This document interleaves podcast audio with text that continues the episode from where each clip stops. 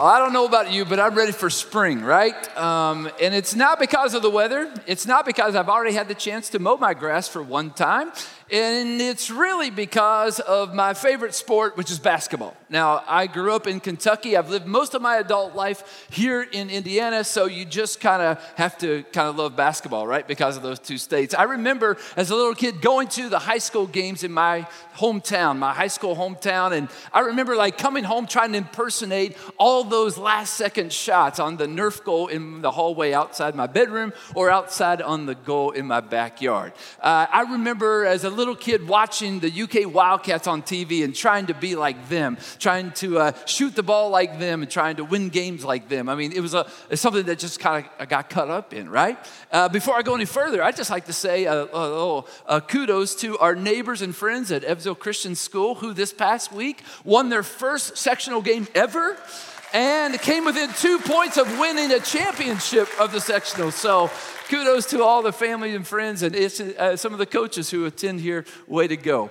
Um, you know, I love this time of the year for March Madness, right? And I'm relieved this morning. I think my team might actually be in the tournament this year. So that's really exciting. Hope they won't get beat the first game like they did last year. Uh, but uh, I also, I, I follow college basketball. I don't follow professional basketball much. But when I was growing up, there was one person who everybody wanted to be like, and that was Michael Jordan. Now, I'm not here today to solve the great debate if he's the greatest of all time or if that's Kobe Bryant or LeBron James. Oh, you can debate that all you want. I just know when I was a kid, everybody wanted to be like Mike, right? They wanted to wear the shoes that Michael Jordan wore. They still do. They wanted to wear that wristband on their forearm like Michael Jordan did. In fact, I had many friends who wore a knee brace when they played basketball, even though they had never had knee surgery or didn't have any pain. They just did it because Michael Jordan did it, right? I grew up in the era where everybody hung out their tongue when they took a shot or dunked the ball because Michael Jordan did it, right?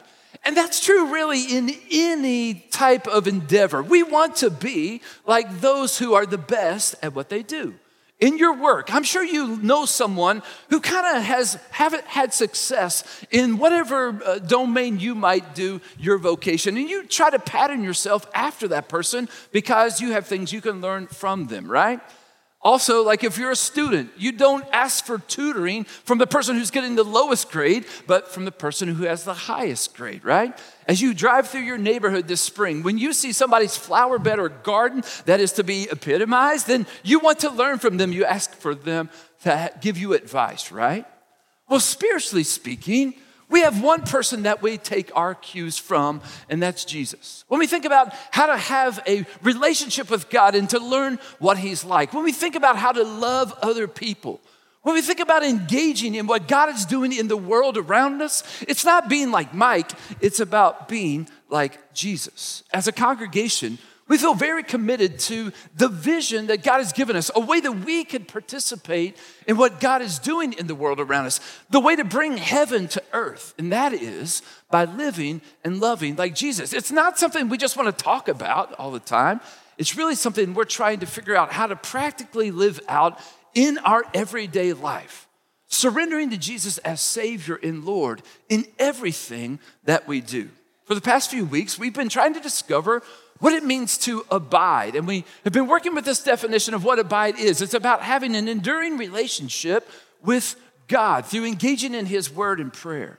It's about learning to love those around us in a sincere way, the way that Jesus loved us. It's also about engaging in God's mission, finding the way that God has created us and how it fits into what God's doing in the world around us. We've been listening into a conversation Jesus had in this space called the upper room. It was just a room that Jesus had gathered with his closest friends to celebrate the Passover meal. And it's during that conversation that we see Jesus sharing some of the most important things on his heart. In fact, if you were to take the last week of Jesus' life and look at some of the moments and some of the messages that he uh, demonstrated and shared, it's in those that we might find what he wants us to know and do the most. You might say that he saved the best for last. And so, over the next several weeks, as we lead up to Easter, we're just going to walk with Jesus through many moments in this last week of Jesus' life so that you and I can learn how to live and to love like Jesus. In the days leading up to his death, I think Jesus displayed some of the most powerful expressions of what it looks like to live and to love like him.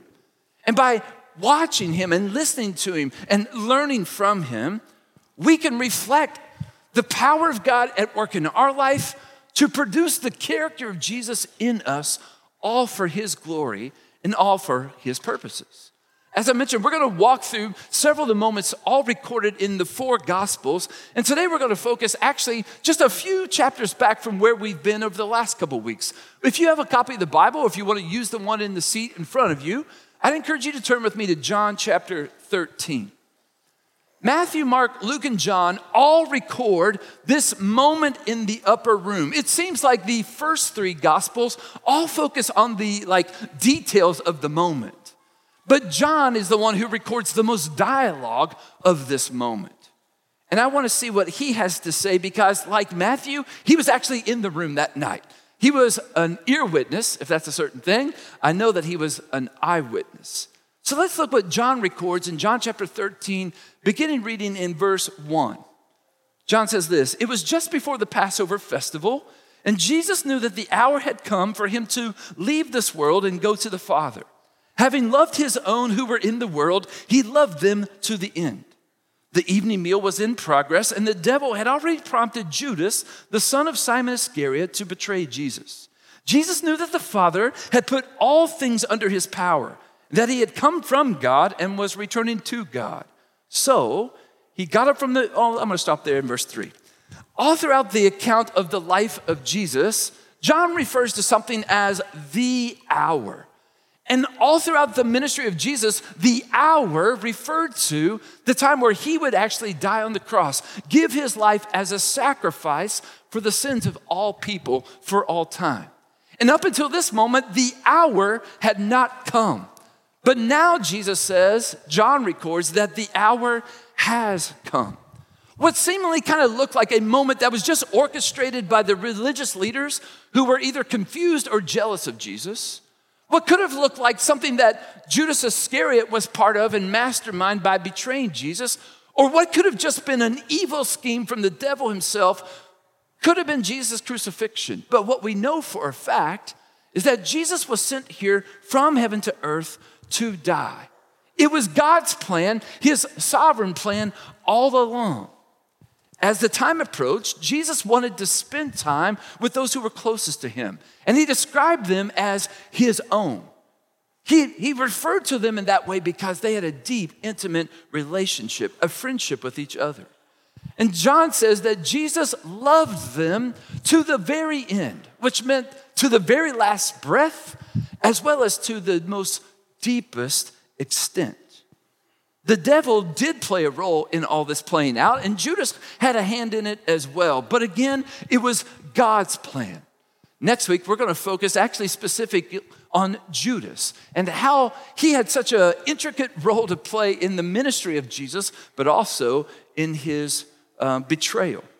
I hope you caught the identity statement that Jesus makes about himself. Or it's actually John recording it, but it's in verse 3. It says that Jesus knew his Father had put all things under his feet, that he had come from the Father, and that he was returning to the Father in heaven. There was no identity crisis for Jesus. He knew fully who he was. He was fully God, he was God's Son, he experienced oneness with God in, uh, uh in, in heaven. He was present at creation, he participated in creation.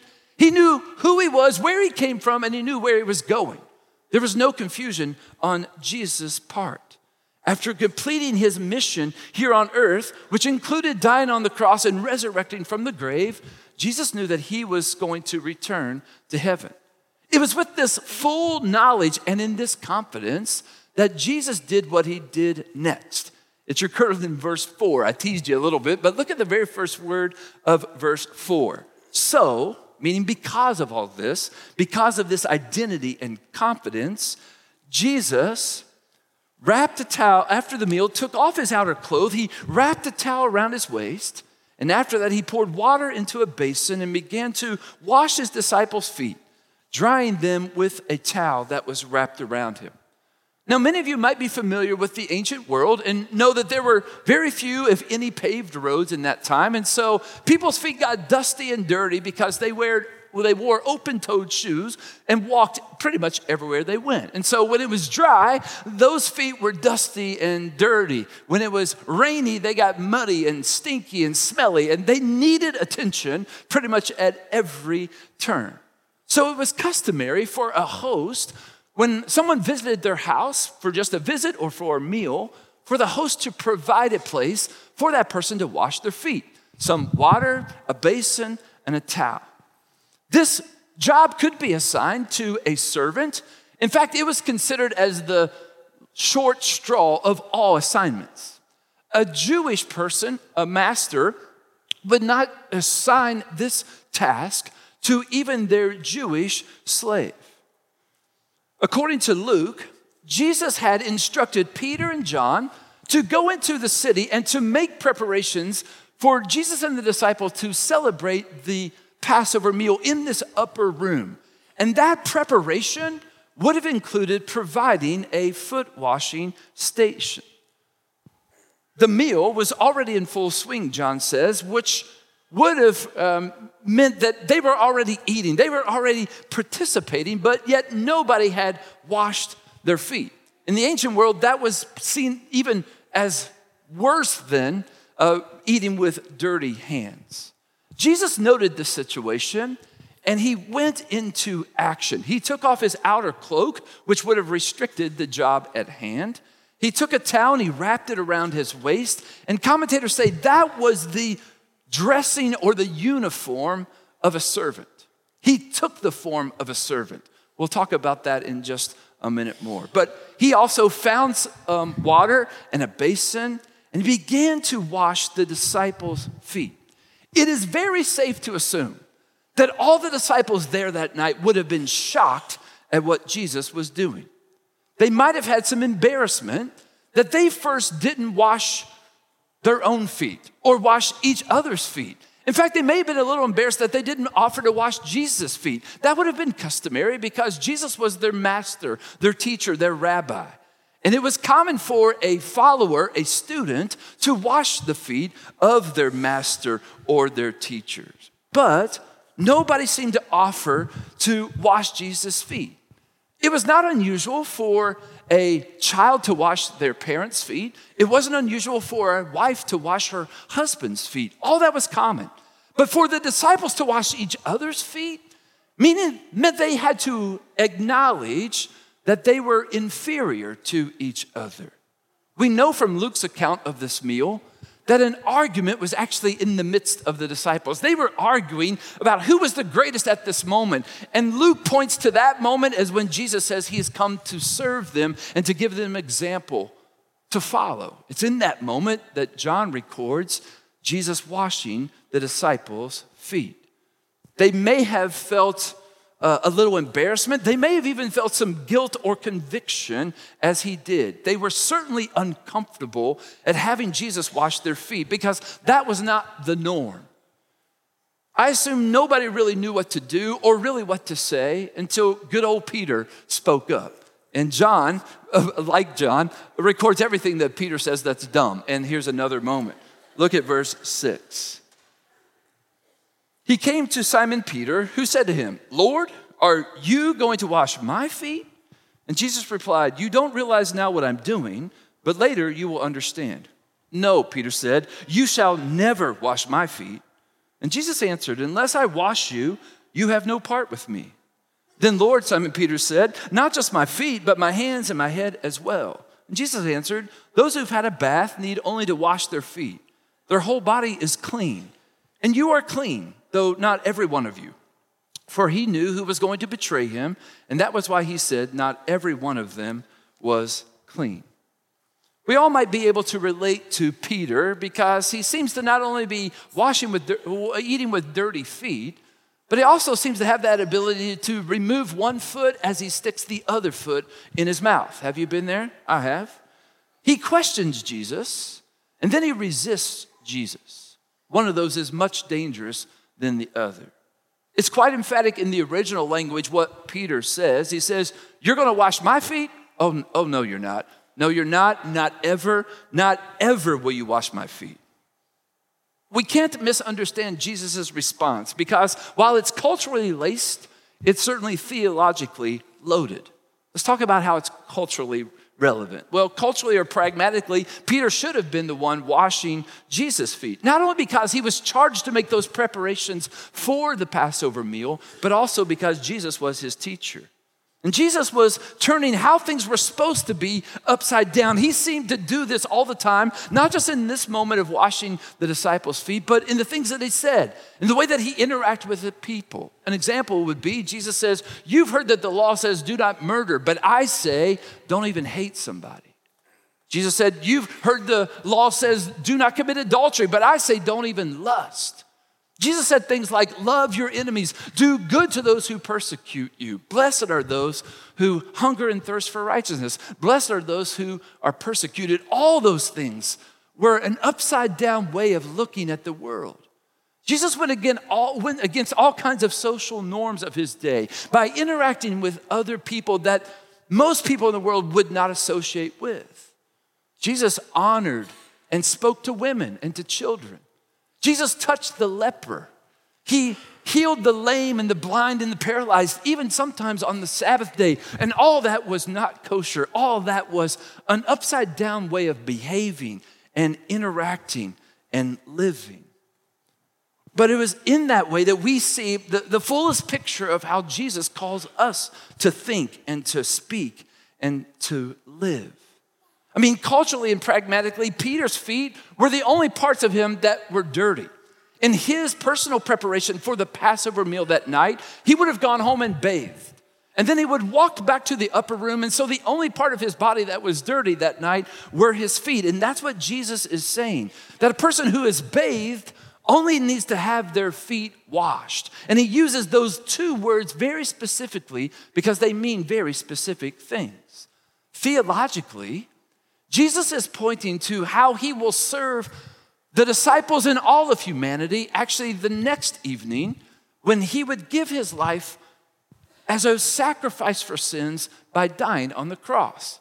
Every commentator I read this past week in, in preparation for this message says that if you think this moment is about getting some dirty feet clean, you've missed the whole point. The most important thing that's happening in this moment is Jesus is speaking about his true mission. And it wasn't just to serve by washing feet, it was to serve by dying on the cross.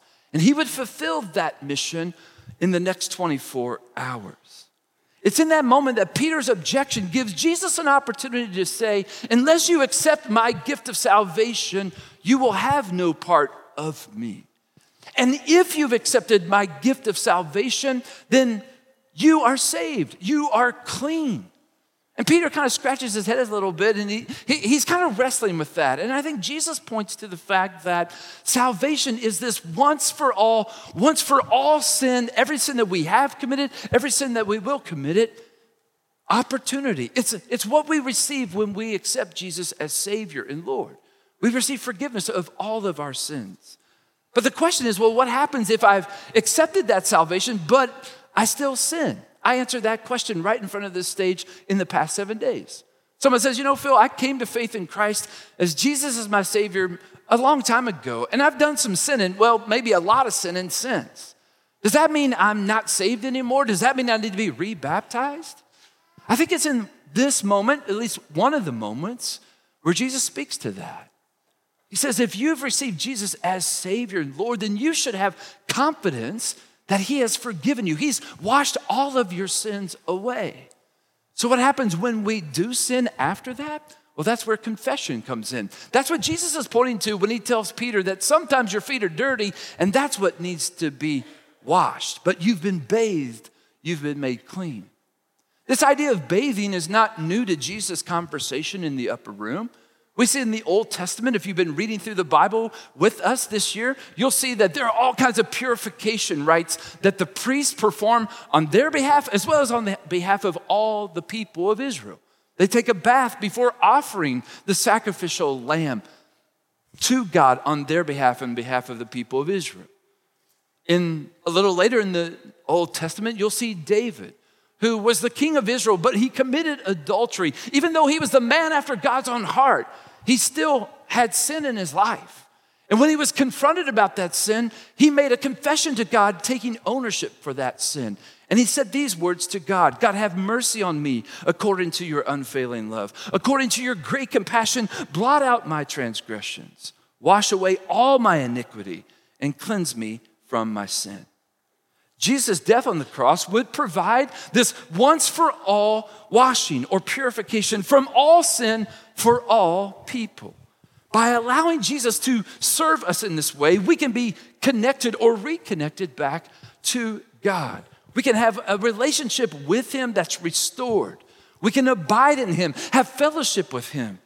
Without receiving this bathing, Jesus says we have no part in Him. There's no other way. Paul picked up on that theme when he wrote these words to the Romans. He says, Now, apart from the law, the righteousness of God has been made known to which the law and, and prophets testify. This righteousness is given through faith in Jesus Christ to all who believe. There's no difference between Jew and Gentile, for all have sinned and all fall short of the glory of God, and all are justified freely by his grace through the redemption that came by Christ Jesus. God presented Christ as a sacrifice of atonement through the shedding of his blood to be received by faith. This is that once for all moment. Many would say that the most important aspect of the foot washing moment that night is really this foreshadowing of what Jesus came to experience and to accomplish by serving our greatest need as Savior by dying on the cross. But I also think it's important to notice that Jesus just doesn't stop there at this deep theological truth. He follows up to that by giving us a command or an instruction. Let's finish looking at what John records next. It's in verse 12. When he had finished washing their feet, he put on his clothes and he returned to his place. Do you understand what I've done for you? He asked them. You call me teacher and Lord, and rightly so, for that's what I am. Now that I, your Lord and teacher, have washed your feet, you should also wash one another's feet. I've set you an example that you should do as I have done for you. Very truly, I tell you, no servant is greater than his master, nor is a messenger greater than the one who sent him. Now that you know these things, you will be blessed if you do them. Jesus didn't correct their understanding of his identity. He was their teacher, and he was also their Lord. And as teacher and as the Lord, he chose to serve them by doing one of the lowest forms of servitude that they could think of second only to his death on the cross on the next evening. He commands them and all who would come after him, learn from him, and follow him to do the same. Let me be clear. I don't think that Jesus was instituting a sacrament for the church to um, practice every time they get together to celebrate the Lord's Supper. There are some expressions of faith that do practice foot washing every time they assemble. I don't think that that's wrong. But I don't think that's exactly what Jesus is doing. I believe he was using foot washing that night and the practice of it to give us an example that we should be willing to do anything we can to serve others. It's about our posture and our heart. Jesus is demonstrating the humility that he expects from those who follow him. If anyone at the table that night had the right to have their feet washed, it was Jesus. But he used that right to actually wash the feet of others, serving as a powerful example for us. And he said, No servant is greater than their master. If Jesus is Lord, then we are not above serving in any way. You know, one of the things I notice often in opportunities that I have to serve is some of the greatest moments of service are those things that everybody notices, but nobody wants to do. I'll tell you how that plays out at the Heller house. It seems nobody in the Heller house knows how to take the dishes that they've used and not just sit them in the sink, but put them in the dishwasher that literally is 12 inches away from the sink. I'm venting a little bit. I'm just saying it seems like nobody does anything about something that we all see. I've kind of adopted a motto over the past several years keep the sink clean. That's just something I feel like God's called me to do. So even before I came to preach this wonderful message this morning, I made sure that the sink at the Heller house is empty, all right? I don't know what it looks like at your workplace, but something at my workplace, which you are all visiting today, it seems like nobody that I work with thinks it's their job to turn off the lights when they leave the room that everybody notices is still on when we all walk out, right? And due to our financial situation as a church, we have a new motto turn the light off when you leave the room, right? Something all of us can do. I don't know what it looks like in your neighborhood, but when the, all the branches fall on a windy day like Friday, it seems like everybody notices, but nobody thinks it's their job to actually move the branch out of the road, right? I think what Jesus is indicating here that what he's calling us to do is to do the things that everybody notices, but nobody is doing. And that's Jesus' moment. It says everybody noticed that they had dirty feet, but nobody picked up the basin in town to go wash the feet. And Jesus says, I'm doing this to give you an example to follow in your families, in your workplace, in your neighborhood, everywhere you go. Do the things that everybody sees, but that nobody else is doing. Our status as his servant, as his friend, like he called us last week, even as his co heir in heaven, entitles us to take the lowest form possible. And that is maybe one of the greatest expressions of our faith and trust in Him. We serve others because He served us. I don't think you can walk through this moment recorded by John in chapter 13 and not think about that hymn that Paul captured in Philippians chapter 2. I read it in a couple different translations this past week, but I thought that the paraphrase found in the message might be well suited for us today. Look what Eugene Peterson tr- paraphrases this by saying. He says, If you've gotten anything out at all of following Christ, if his love has made any difference in your life, if being in community with the Spirit means anything to you, if you have a heart, if you care, then do me a favor. Agree with each other, love each other, be deep spirited friends. Don't push your way to the front. Don't sweet, sweet talk your way to the top, but put yourself aside and help others get ahead. Don't be obsessed with getting your own advantage. Forget yourselves long enough to lend a helping hand. And then it says this you think of yourself the way Christ Jesus thought of himself. He had equal status with God, but didn't think so much of himself that he clung to it, to the advantages of that status, no matter what. Not at all. When the time came, he set aside the privileges of deity and took on the status of a slave, became human.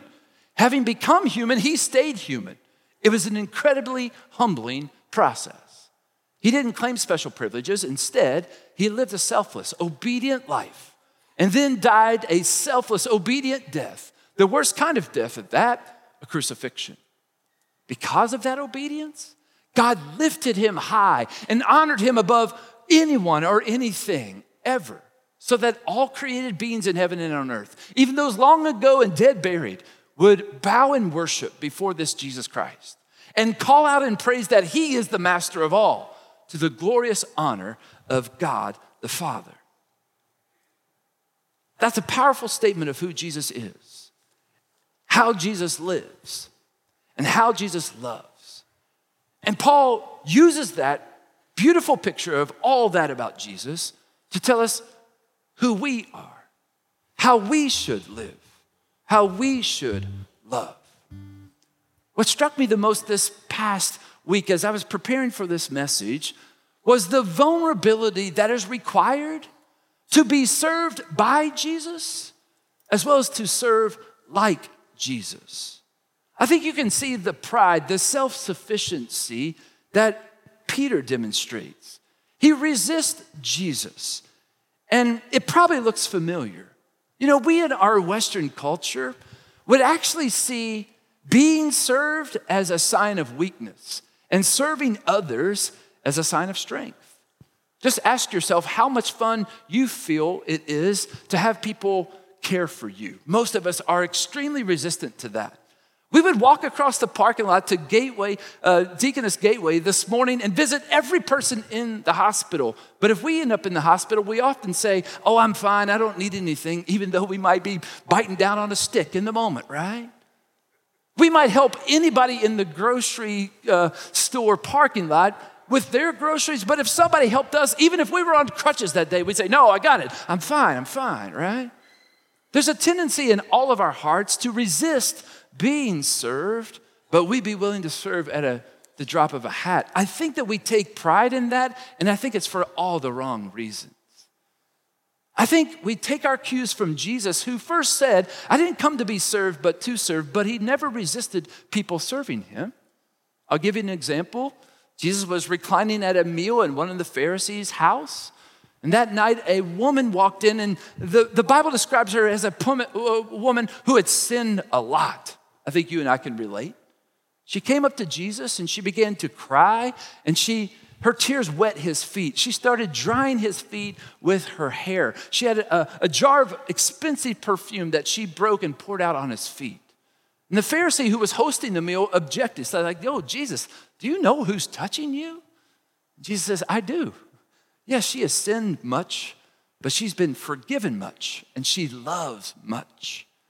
I think it's in that moment where we take a cue from Jesus that he is vulnerable enough to let people serve him he also is vulnerable enough to serve others.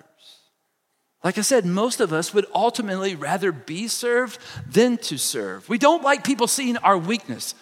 We don't like people seeing how we messed up or, or how we have, uh, don't have our life all together. That we don't like people seeing our filth. And a lot of times, that includes God. We think we have to clean ourselves up before we can enter His presence. Isn't that the most dramatic irony ever? And so I want to challenge us today as a takeaway. How you and I can be most like Jesus is by, first of all, being vulnerable enough to be served, to let down our guard, to put ourselves out of the driver's seat and into the hands of someone else. Oh boy, we don't trust very easily, do we? And I think Jesus is a great example to follow in being served. And I also think as well pointed out from this passage, that we're most like Jesus when we serve. To be served, we must humble ourselves. To serve, we must humble ourselves. We must let go of what we might get out of it or what we might portray by serving and humbly entrust ourselves to Jesus. To be treated like a servant is no fun. And that's probably when we know that we're probably moving in the right direction. Jesus was very clear that Following him is about being served and serving. I think both are required to live and to love like him. Jesus says, What I've done for you, go and do likewise. That's a command. And he also provided a promise. He says, You'll be blessed when you do. Today, we're going to wrap up our worship gathering in a little different way. I don't know that this has ever been done in a public worship service here at Crossroads. I don't know that it'll ever be done again. But it just didn't feel right moving through this passage without giving all of us an opportunity to actually have our feet washed. That's going to be uncomfortable for probably most of us in this room. It's going to requ- require some humility and some vulnerability on all of our parts. But in just a few moments, Chris is just going to begin to sing some worship songs. And these songs are actually prayers that you and I can pray about how we can serve God and others in our life. And that's a very appropriate response to what Jesus has just demonstrated for us. But before we can go and serve, I think we really have to first be served by Jesus. And so we want to give everybody who would be interested in doing that the opportunity this morning as Chris and the worship team sing the next several songs, what I just invite you to do is slip out from wherever you're seated and just come and be seated on one of the, uh, one of the first pews here in each section. I'd encourage you to go ahead when you get up there and just take off your shoes and socks. And we have some of our elders, some of our staff, and some volunteers here just to serve and, and wash the feet of anybody who would come forward.